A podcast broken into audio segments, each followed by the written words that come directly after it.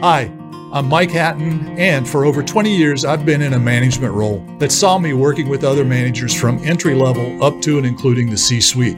The experience gained have positioned me to help many other leaders manage the stresses of not having enough time at work, not having enough family time, neglecting their health, and many other challenges magnified by the recent pandemic.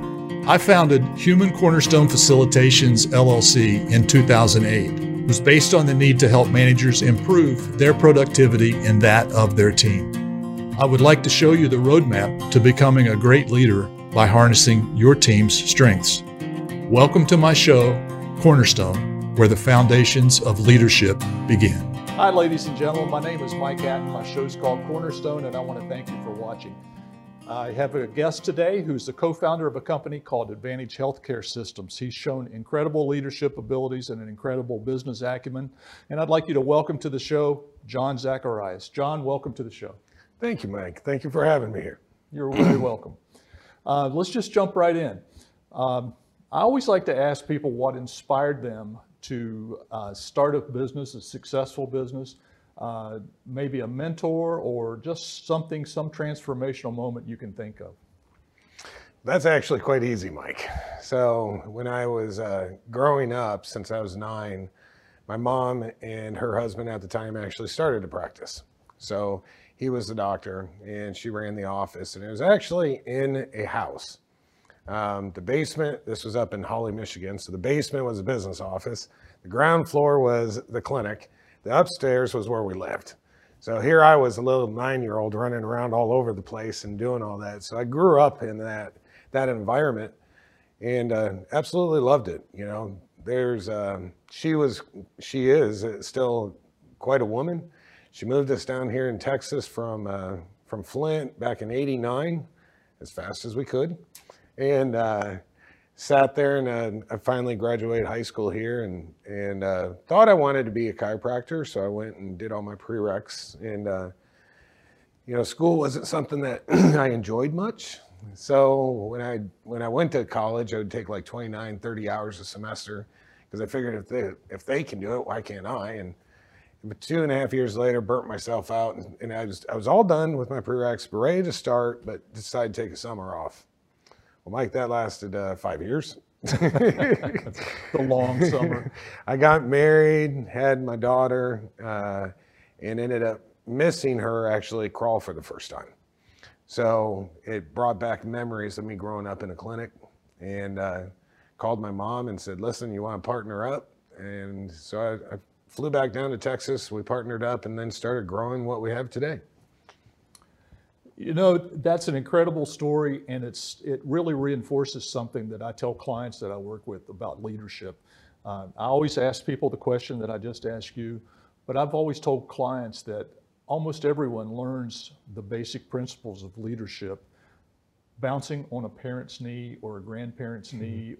That's where it starts. Now, yep. you have other mentors along yeah, the course. way, but uh, it sounds like your journey was uh, not much different. Nope, it was right there. that's fantastic. Well, as I said, Advantage Healthcare Systems. Um, why don't you tell us where you're located? You've got quite uh, quite a sizable organization, and you've got some incredible growth plans that we'll talk about a little later in the show. But uh, where are you located? So we are based out of Dallas, but we have facilities um, all over Texas and also in Louisiana right now. Um, a little bit about our uh, advantages: it's um, focuses on traumatic injuries um, really focusing towards traumatic brain injury, concussions, back injuries, occupational injuries. Um, so we get some cases that are really um, a pleasure to, to treat and get better because you get to see the results that are amazing. Um, but they are dip, more difficult than what normally you would actually have. Uh, so our our practices did start in in Canton down here in Texas, which is about an hour east of Dallas, where famous First Monday Trades Day is. Uh, but then, of course, we migrated up here and then just gone all over. Okay. Um, I think the right term might be if I said that your clinics are multidisciplinary. Mm-hmm. Uh, is that correct? correct Mul- multidisciplinary. Multidisciplinary. Okay, we'll say it that way. uh, why don't you explain what the, the different disciplines are that you see? That's one of the things I think that makes you unique it's you know I've we've always liked um, a Health South model because they were more focused on the physical medicine side of it and the mental side of it. So as we grew our practices, um, you know, we have chiropractors, we've got medical providers, we have uh, physiatrists, which are specialists in physical medicine rehab. We have neurologists, we have psychiatrists, um, pain interventional docs. Uh, we also have our OTs, occupational therapists and physical therapists, speech therapists, um, social workers, uh, and then case managers and vocational uh, counselors. So when somebody comes in, they get the full benefit of being treated from every aspect that you could imagine, from even addiction to people with cognitive deficits to people who have, you know, knee injuries to uh, spinal injuries. They're going to get every aspect that you can imagine uh, focused on them at one specific time.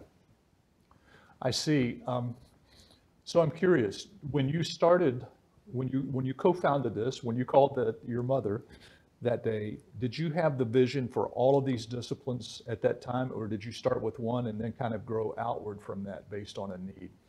So we knew where we wanted to go. When it, so when I partnered with my mom, we knew that we wanted to add the different disciplines, but the, the issue was is that there wasn't really standard of care out there for everybody. So trying to get it to where it made sense and it was financially feasible, you know, we had to add a piece at a time. Ultimately, um, the brain injury side is the most recent division that we added, and that was about seven years ago. Um, and that really is, is a next level. Um, but you know, we knew a handful of what we wanted, but then as we we grew it, just little pieces started coming and fitting together like a puzzle. And you know, we've been fortunate enough that you know it's worked that model and it's actually panned out. Um, you know, right now we we are trying to expand our model over uh, the entire U.S. into three to four hundred clinics. Um, it, but it's uh, really about trying to make sure that the, mo- the model fits in other practices that are out there. So same way we did. So I like the way that three to 400 clinics just rolled off your tongue there. You, you have an incredible vision there and you said that so easily that it's obvious that you believe that's going to happen. You have, I think you told me 11 clinics now. Yeah. How many employees? We have about 130 employees and contractors. Um, you know, and it's, you know, to get to three to 400 clinics, we're going to be partnering with other providers to do right. that. Um, but uh, you know, I'll tell you, Mike, the reason why we're doing it is, you know, the TBI or traumatic brain injury side is a personal aspect to us. Um, both my brothers had it, had a TBI. Um, you know, my older brother, you know, literally was in a coma for two days. My younger brother was in a coma for six hours, and they both had, you know, had aspects of it. And there wasn't a lot of knowledge back then. Whenever they got it, as far as uh, uh, me- medical journals and studies and things like that. Um, so as years progressed, we started learning a little bit more about that. And so uh, there was when it really came public out there was when the movie Concussion came out. That was um, it was a movie about the NFL mm-hmm. players, mm-hmm. and if anybody hasn't seen it, I would suggest definitely see it. Um, but it, that the thing that we're trying to do is make it standard of care of treating people with concussions so that they don't have to have the effects, the long-term effects that people would normally have. And the only way that we've been able to come up with a strategy on that, and literally it just came up last year that we decided to do this, is if we can get 400 clinics nationwide, we can get it standard of care. We can get insurance companies, we can get everybody to sit there and actually accept it. And that's truthfully the vision right now is how do you get it so that no one's left behind no injury, injured people are left behind. No vets are left behind. I mean, it's it's crazy. That's incredible. Uh, that that's a very worthy goal. You, with the amount of employees you have right now, and you're a family operated business, by the way. You have a, a leadership team that's family. Um, I'm sure that that uh, I know from working with the clients that I work with. I know it's a leadership challenge to manage 130 employees. Is there anything about your uh, leadership philosophy that you'd want to share or? Uh, um, Honestly, it's about having just good people around you. Um, you know, it, it's everybody in. A, we've got about thirty family members that are, are within our organization too, but it's not just them. We have most of our people have been with us over 10 years, 10, 15 years.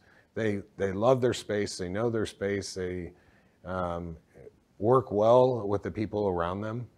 Um, and I, I would say even at expanding past that, um, making sure that you just either partner or work with people that um, can see the same vision that you actually have. If they don't see your vision, then it's not even worth even working with them. So that's that's the advice that I would probably have to say. You just hit on something that I talk to almost every client that I have about when I work with someone about uh, leadership or training. It's the training. It's how when you get that person in, when you intake a new employee, how you train them, how you get them to be able to relate in a few words to the new customer that comes in what your company is about, your why. And if you can do that, you can not just have happy customers when they leave, but you can have happy, loyal customers when they leave so they keep coming back. Do you agree with that or do you uh, have a different philosophy than that or? No, I think I completely agree with that. I think it's a it's a little bit different in because in our facilities, people might just come in and get adjusted. They might just come in to get occupational therapy. They might just come in and get PTs. So I would say it's division oriented in that aspect. Um, but with as long as they have uh, well, with our new people that come in, we try assigning them to a mentor within that division and then that mentor is going to sit there and actually teach them the goal of what they do and what that division does. Now, as a holistic, I'm sorry, as a whole uh, company wide, they know what we're wanting to do, but they're normally specific to their own division. I hope that made sense. no, that makes that makes perfect sense, especially the part about uh, the mentor. Mentors are so important. I wouldn't be where I was if it wasn't for a mentor mm-hmm. uh, that asked me where I saw myself in five years when I was about 21, and I, I had no idea. 21, I'd never thought of that, you know. And uh, he smiled and had me come back in two weeks and explain to him then, and that started me on my entire journey. So, uh, and the fact that you have 10 to 15 year employees certainly says that you're uh, you're doing something right along the way there. Or they are one or the other. Yeah, well, you know, you're uh, you're a very humble man and you give credit to your employees. I can see that uh, right now. So, as you take this from uh, 11 to three to 400 clinics, uh, do you have a specific business plan in mind already, or are you still developing it? Are you going to go with regions of the country, or how are you going to do that? We probably have 80% of it designed out already. And I don't 100%. want you to give away any trade secrets no. so that someone will, you know. But there's there's specific states that uh, will be easier to work in. Um, you know, in, in, medical, you have things called corporate practice of medicine, which are restrictions of allowing non-physicians to actually practice in that state and or own the companies within that state. So, uh, and then there's ones that have addressed brain injury, which is only one, is Washington. Um, and then there's others that haven't and don't even have any guidelines whatsoever. So we've picked out states that would be uh, easier to work with insurance companies, to work with you know, uh, the, the, laws and the states within there. We're going to focus on that first. Um, we also want to work with Department of Defense and the Viet vets and TriWest and TRICARE um, because they have their stuff down, but more on an inpatient level. And plus, their backlog is so huge, it's crazy. Um, so if we're able to push this out into communities to be able to serve everybody um, within that realm, it will probably start off with 29 states as our first pick. And then after that, hopefully get additional national contracts so that we can expand into the states that really are going to be very strict. I notice um, a lot of the newsletters and a lot of the articles that I follow that it, it appears to me that the VA is starting to get more engaged and start to look at different disciplines of care and maybe a little easier to work with. Would that be an accurate statement in your judgment or? Without a doubt. I'm not trying to get you to criticize the uh, VA or anything, but. Uh, well, I mean, they're serving one of the largest populations in the world of people that are injured. So I don't. It doesn't matter who they are. Everybody's going to sit there and and be backlogged on it. But the vets, the VA has gotten a ton better in the past five years. Mm-hmm. um, you know, when they signed the bill to allow outpatient centers to be able to see people, um, it helps sped the whole process up. Plus, I mean, traveling to the VA sometimes is inconvenient when you can be treated a half a mile down the road. Um, but yeah, the VA is is really doing a good job in, in our opinion. Uh, you know, it's we just think that uh, they need to be able to utilize the world's resources to treat our people, not just theirs. I drove. Uh, it's interesting you say that. I drove uh, up through Alabama not very long ago, and I was in a very small town in Alabama, not unlike where I grew up in West Virginia. And I noticed just a very small building that was a VA health clinic, and I'd never seen that before. So uh, I, I think that's a really good thing. Yes, absolutely. Okay, great. Um, so as you talked about traumatic brain injury and uh, things like that, you've actually expanded your knowledge base, and I know you have some friends and doctors that you work with around the company. Uh, do you see this as more of a challenge post-COVID, and what do you see some of the, the challenges to be post-COVID? Is getting care for traumatic brain injury and things like that? It depends on the spikes. I mean, everyone's saying that we're going to get hit with another round of COVID in the next 30, 45 days. Um, you know, let's hope it's not as severe as the rest of them, obviously, and it just comes and goes real mm-hmm. quick, uh, like the last one did. Um, but I, I would say that our challenges are not necessarily due to COVID. Um, actually, COVID has helped us, not from the disease level, but has helped us with breaking down barriers, uh, utilizing telehealth, mm-hmm. which is huge now. Um, we we as a company learned how to even do rehab at people's homes via telehealth, how to set them up properly, um, what equipment they needed. Uh, it it helped push some of our providers who would never consider telehealth into having to do it, because you know when we were at the peak of the pandemic, I mean if they didn't treat them at home, the people never got the care. So, you know, it's you look at them and you're like, well, are you going to see nobody today, or are you going to log online and help some people? And you know, some of it's just I'd say a routine that we all get used to. I mean, how we tie our shoes and how we put our pants on and all that sort of stuff. But then if you can't do it that routine, well, then you change. So I think COVID has helped helped us enormously. Um, even some of the state laws before it prohibited telehealth for physical therapy, for other things, occupational therapy.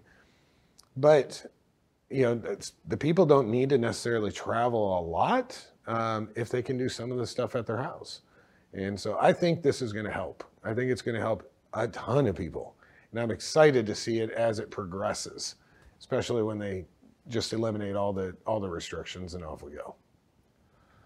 This is anecdotal, but to your point, uh, I would agree with that. Telehealth during COVID, uh, I had occasion to call them. I'd never called them before. I never thought I'd ever use that. um, I had a sore throat. I just couldn't get rid of the sore throat. I didn't have a fever or anything like that. I tested negative um, for COVID, so I called up telehealth, and and the doctor I was really uh, impressed. He was very thorough. He walked me through, asking me enough questions. When he decided I didn't have COVID, then he prescribed something for me. And I thought, what a great way to do this uh, over in the comfort of my own home over video instead of going into the office with my sore throat with 20 other people with their sore throat and uh, maybe some of them with COVID and everybody spreading this around. So I think it has forced a good change in a lot of ways, like you say. It has. I, I think that if, if it did not happen, um, it would have been another 25 years before we would have gotten there. You know, I can remember the first telemedicine conference I went to was out in Las Vegas, and this was back in 2001. And I have been trying to get us to do telemedicine since then. Back then, it was only really the military doing it, mm-hmm. um, which you can see because people are being deployed and they don't have anybody that speaks English in some of the places, so they, they needed to do it. Um, but the technology also wasn't really there back then either. I mean, I can remember getting dial up when I was 1997. So, you know, four years later, you know, we, that page still wasn't loading very fast, you know? It was you had to have a telephone line to hook 10 in. minutes to sign in. So, you know, so it was one of those scenarios that, you know, when COVID hit, the internet was there, bandwidth was there, you know, the other ones, Zoom and all them had just started streamlining their stuff. And so we were able to deploy it pretty rapidly, you know. Um, I think that if internet wasn't on the phones and on the iPads, stuff like that, it would have been difficult. But yeah, the first time I think we ever used telehealth personally is we're up in New York and my wife got sick and you know, she didn't want to go down and I didn't want to go down to the ER and spend a couple thousand dollars, right? So I was like, listen, let's just call a friend of ours and down and sit there and get him calling a prescription if he can tell you what it is. So we used the video chat. And you know, I would probably say this was like in 19, uh, 2016. So just started happening. So we used FaceTime is what it was, I think. Called him. He's sitting there looking in her throat, this and that. And then he's like, okay, yeah, I know what it is. And called in a script right across the street, went and got it. She felt great the next day and it didn't ruin our vacation. So th- this is what I think we all can do as we move forward. You know, even with the brain injury, there's a thing called um, neurofeedback. And so what you do is you end up hooking up these leads, which is normally like a cap you put on, and it hooks up to the computer, and we can monitor people why they are utilizing this therapy. Um, but that's all done over the internet. So there's so much that we can do to help now because of COVID. You know, it's amazing. So that, that brings me to um, think of HIPAA concerns. And I forgot exactly what the acronym means, but basically HIPAA is your responsibility to protect the privacy of my medical records if I'm in your office. And I know there's concern about the transmission of those records over email and, and things like that. As a matter of fact, I read an article the other day that the primary secure method still considered to be the gold standard is the fax machine. It makes no sense to me. Uh, I, I know, but uh, you know, I, re- I read it on the internet. It must be true. but um, no, so it, have they solved that with telehealth? Are you confident that that's all solved and uh, everything? How can how can the person watching this show be assured that uh, their privacy is is protected? Well, in our space, especially during COVID, there was a lot of re- refining that was done to the rules and laws and regs. And um, there's certain encryption that has to be done now, uh, even from a video aspect, even from a um, only thing really not encrypted is a telephone call, right? So most people have gone to portals. So instead of emailing or, or even faxing that goes to emails now, um, instead of emailing stuff out, uh, you just send them a link and then, then, they go to a portal and then they log in and they can download their own stuff and off you're going.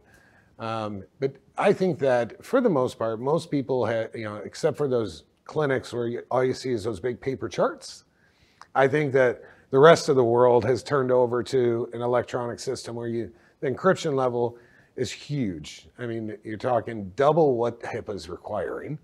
Um, and it's uh, 510 uh, encryption, I think is what it was. Well, it might be a little off. 512. 512K encryption, which is gigantic. Before it's only 256K encryption. So it's huge. And that, that hasn't been cracked yet. So do I think it's good? I think we're good. I think we are.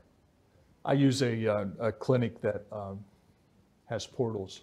And I know when I was a new patient there, I uploaded every record that I had before I ever went in. And when I got there, the doctor had reviewed it. I mean, he, he had he done a thorough review of it all. And, it, and I found that, you know, I was a little at first, I was a little, well, I've never done this before. I don't know, is this safe? And after I did it, I thought, this is the way to go. Yeah. This, I really, really like it. So from that standpoint, things have uh, progressed dramatically. Yeah, they even have um, they have a couple of systems now that are actually bridging between all certified systems that will be one repository. So you had to upload your charts within probably next two to four years. You're going to get it to where if you make an appointment and you give us authorization just through you know a link or an, a portal, we can hit a button and it goes to every electronic system out there and pulls your medical records in for us. So it's going to be a lot easier in the future. a heck of a lot either. That sounds incredible. Also scary too. Well, I was thinking that. I wasn't going to say that, but since you brought it up, it was. But also, uploading my charts was a Yeah. little scary the first time I did it. So I'm sure that it's something that uh, we'll we'll all get be able to get used to. um, wow. So let's switch gears a little bit. Let's talk about uh, John Zacharias. What do you like to do? What are your hobbies? What do you enjoy doing? What's your passion when you're not uh, building a large business? Uh, honestly, um, I've got four kids. For a 25 year old daughter, I have a 20 year old son, um, a 17 year old boy, and a 16 year old daughter. Those are probably my hobbies, is what I'd call right now. So, my 25 year old daughter, she actually uh, does EEGs, so they're brain studies on our traumatic brain injury people. Uh, but she went to school, got certified, does that, and flies all over the U.S. doing it. Um, my 21 year old son is just now going back to OU. Yeah, super proud of both of them. Um, my 17 year old boy, he's just coming into her senior year uh, and uh, doing very well, playing football. Yeah, with concussions, seriously. Well, Uh, I did make a pact with him that if, and he agreed to it, if he ever gets a concussion, he's done. And so he hasn't, he's still going. And then my 16 year old daughter, she's just about ready to be a junior. Um, but those are my hobbies. I, I like, I'm, I'm a never ending pilot student. I've been trying to learn, get my license for 15 years, I want to say. Hopefully this year I, I'll complete it and be done.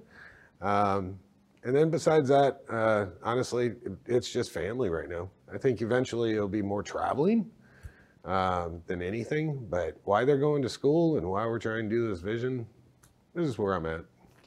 Okay. They, you said traveling. They've just ended the uh, negative COVID test requirement coming back in the Yes. U.S. I take it you think that that's a good thing. That's a safe thing for the people that might be watching and have that question. I, you know, there's, I definitely think it's a safe thing. Um, you know, with the with the variants recently and everything else, you know, this it the risk levels are not that high.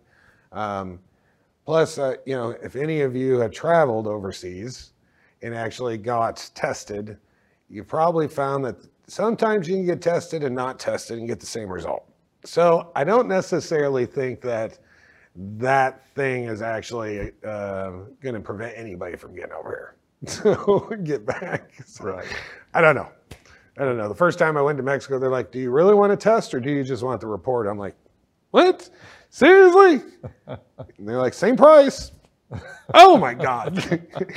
so no, there's a. I I think it's wonderful. I think that uh, you know I have friends in Australia, you know, and other parts of the world that you know that they're they're they haven't been able to travel forever, you know, and they're normally they travel every quarter Right.